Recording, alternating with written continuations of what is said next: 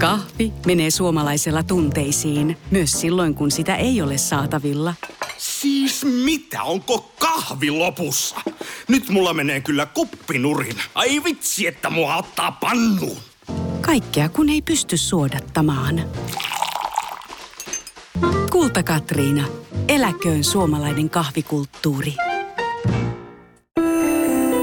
Tämä on Radio Play alkuperäissarja. Maikkarin rikostoimittajat Jarkko Sipilä ja Pekka Lehtinen puivat viime vuosikymmenten kuohuttavia rikostapauksia niihin liittyvien äänitteiden kautta.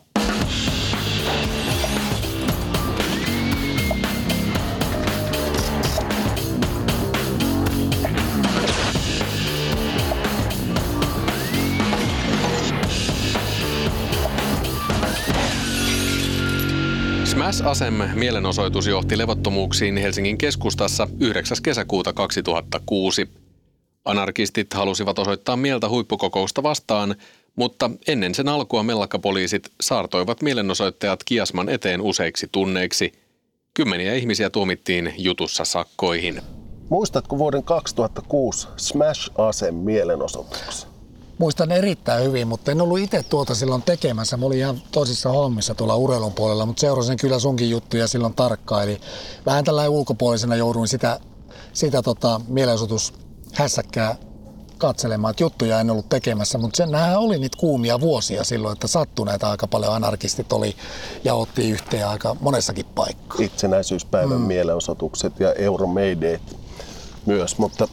Tämä oli silloin 2006 ja Helsingissä oli tällainen ASEM-kokous, eli Aasian ja Euroopan maiden talouskokous, isoja herroja siellä. Ja siihen sitten tuli tällainen vastamielenosoitus ja he päätti kokoontua siihen Postitalon Kiasman kulmalle ja siitä oli tarkoituksena marssia sitten rautatieaseman ohi sieltä Kaisaniemeen ja sieltä edelleen Kallioon. Eikö se ollut paikalla jo valmiiksi, oli paljon poliiseja siinä vai minkälainen se oli se lähtötilanne siihen, että tiedossa oli tietenkin, että mielenosoitus on ja siitä oli ilmoitettu? No itse asiassa ei ollut oikein poliisit saanut yhteyttä kehenkään, se oli yksi ongelma siinä ja toinen pulma oli varmaan se, että samana vuonna vappuna oli ollut just tämä Euro-mayday, joka oli johtanut sitten 10 000 eurojen vahinkoon, kun liikkeiden ikkunoita oli rikottu, kun se kulkue kulki pitkin Helsingin keskustaa. Ja tämä saattoi olla varmasti siellä taustalla, ettei haluttu päästää tätä kulkuetta edes liikkeelle, etenkin kun siinä sitten, tässä kutsussa vielä ilmoitettiin, että tarkoituksena oli saada aikaan sekasortoa Helsingin kaduille. No paljon siellä oli siinä alkuvaiheessa niitä anarkisteja, ylipäänsä sitä mielenosoitusporukkaa, mikä se arvio oli? No mä olin siellä, me tehtiin siitä suoraan Seiskan uutisia, oltiin siinä paikalla ja ihmeteltiin. Ja se oli itse asiassa hirveän vaikea sanoa, että paljonko siellä oli sitten niin varsinaisia anarkisteja, paljonko oli mediaa, koska sitäkin oli paljon.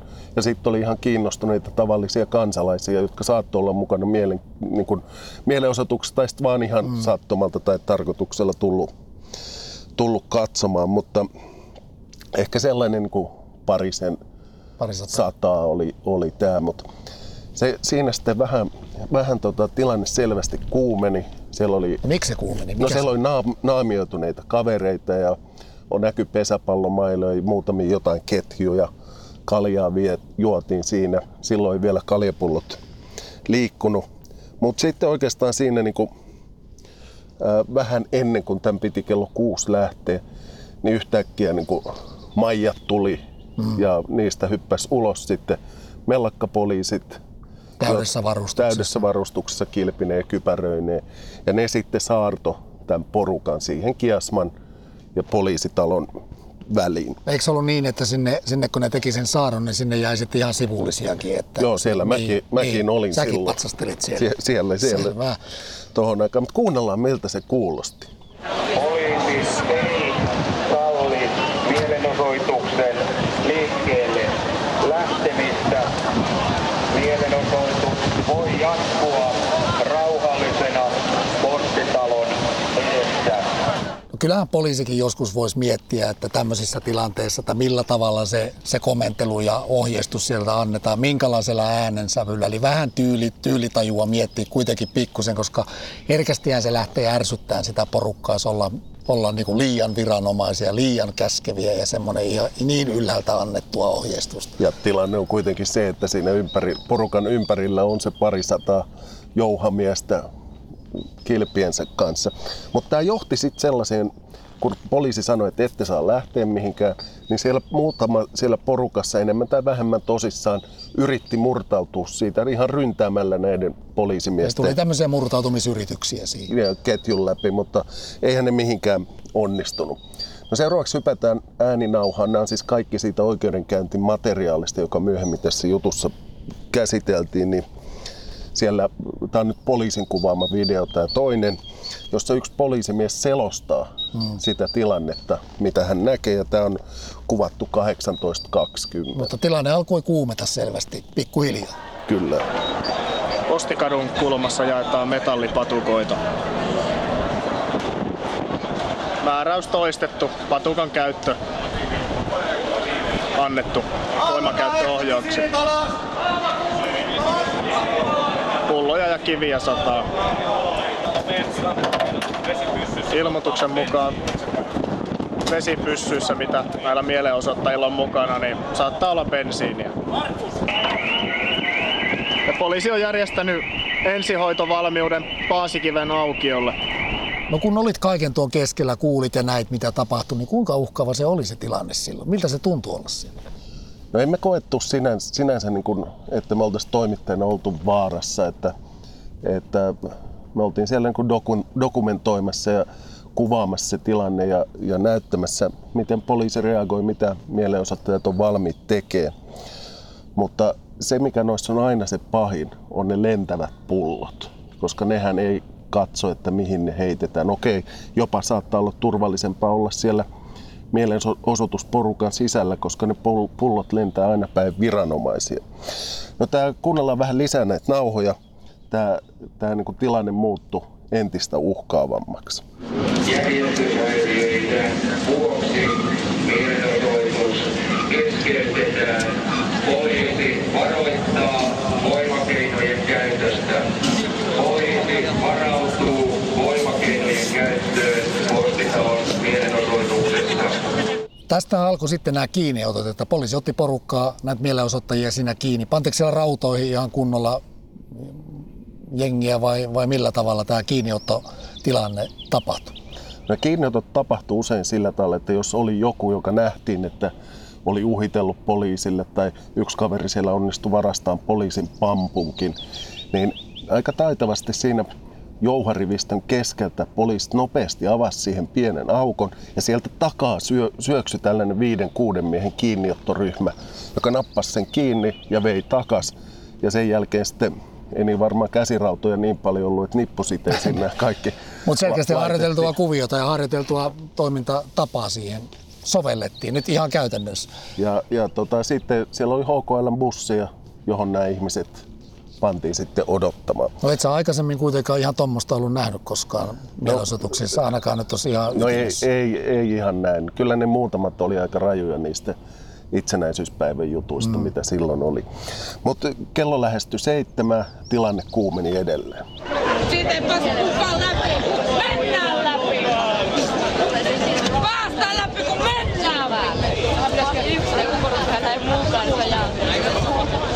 Kattokaa peiliin, vittu tää on! Mäkin haluan tämmösen duunin, voi seistellä! Sillä on polttaa siitä! Terve! Moi! Vittu 100 ihmistä, on vittu 500 kyttää. Ja perinteistä suunsoittoa jouharivistön edessä. Tää menee toisesta korvasta sisään ja toisesta ulos. Ostakaa miehet elämä, menkää baariin, juokaa talia, ottakaa muijalta pillua ja onko hankkeen suuntaan. No kello tuli 7, mä tein sen suoraan sieltä 7 uutisiin ja eihän me sitten enää suoraan päästy sinne sisään, kun poliisit halusi kaikki ihmiset pikemminkin sieltä pois. Mutta siinä oli sellainen niin kuin, tavallaan porsaan reikä. Päästiin lehtikuvaajan tämän lehtikuvan, sen firman kuvaajan kanssa heidän toimitukseen. Ja se sivuovi oli siellä saarostusringin ulkopuolella, mutta niiden varsinainen pääovi oli taas siellä saarostusringin sisällä. Eli me päästiin kulkeen siinä, miten haluttiin. Ja no ei me siellä kauaa sisällä oltu, mutta käytiin siellä vielä kuvaamassa. Mut sen jälkeen niin se tilanne rupesi oikeasti muodostumaan aika lailla uhkaavaksi. Ihmiset kuumeni, pullot lensi edelleen.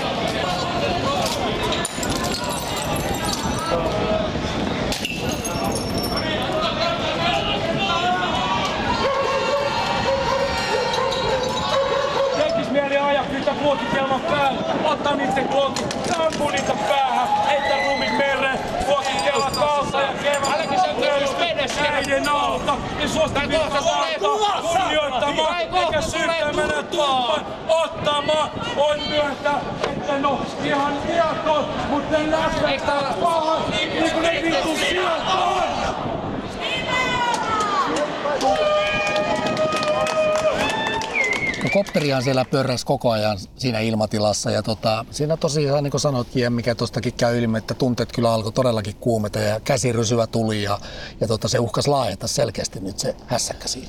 Se ei ollut enää kyse vaan siitä, että ketä on siellä sisällä, vaan kansalaiset sitten siinä 7-8 maissa niin rupesi tulemaan niin sanakiiri, ihmiset rupesi tulemaan siellä muuallakin poliiseja vastaan ja hyökkäsi sitten jo siellä lasipalatsin puolella tätä poliisirivistöä vastaan. Ne joutui sitten työntämään sitä porukkaa koko sen Mannerheimin tien leveydeltä sinne ensin siihen foorumin kulmalle ja sitten vielä siitä eteenpäin sinne kaivopihalle saakka. Et se oli niinku todella iso alue, mistä tässä oli jo kyse. No kuinka lähellä oli sun mielestä se, että siinä olisi oikeasti vielä todella pahempaa voinut, vaikka nyt joltain henki lähtee, niin kuinka lähelle se olisi voinut riistäytyä sitten se tuommoista tilannetta?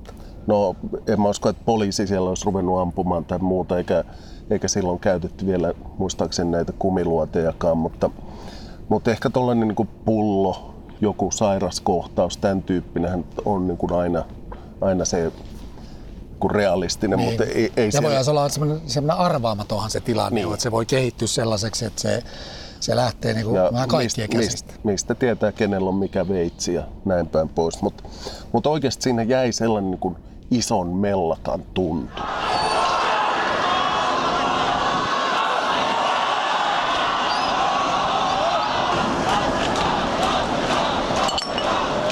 Kiinniottoja tehtiin paljon, 136 virkamiehen väkivaltaisesta vastustamisesta ynnä muuta, niin olihan toi melkoinen tapaus. Oli ja se meni sitten oikeuteen ja siellä 50 ihmistä näistä sai sitten pääasiassa sakkotuomioita. Mutta ehkä se oli sellainen kuin poliisillekin oppitunti siitä, että voimaa pitää näyttää, mutta onko sellainen kuin suhteeton ylivoima aina hyvä, varsinkaan tuollaisessa niin kuin keskikaupungin mielenosoituksessa. Että kritiikkiä poliisille tuli paljon tuosta erilaista kiinniottotavoista ja sitten yhden lehtikuvaajan kiinniottohan puitiin sitten Euroopan ihmisoikeustuomiolta myöten, missä sitten kyllä todettiin, että poliisi toimi siinä oikein. Hmm.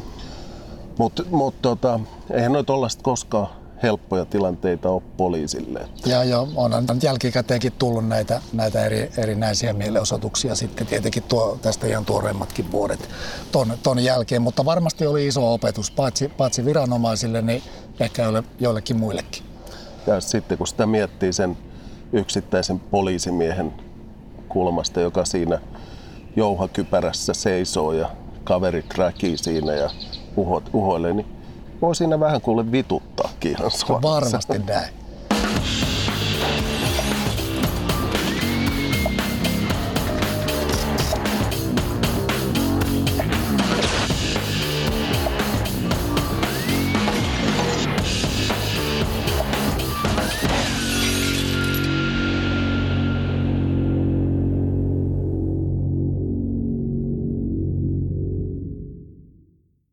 Kahvi menee suomalaisella tunteisiin, myös silloin kun sitä ei ole saatavilla. Siis mitä? Onko kahvi lopussa? Nyt mulla menee kyllä kuppinurin. Ai vitsi, että mua ottaa pannuun. Kaikkea kun ei pysty suodattamaan. Kulta-Katriina. Eläköön suomalainen kahvikulttuuri.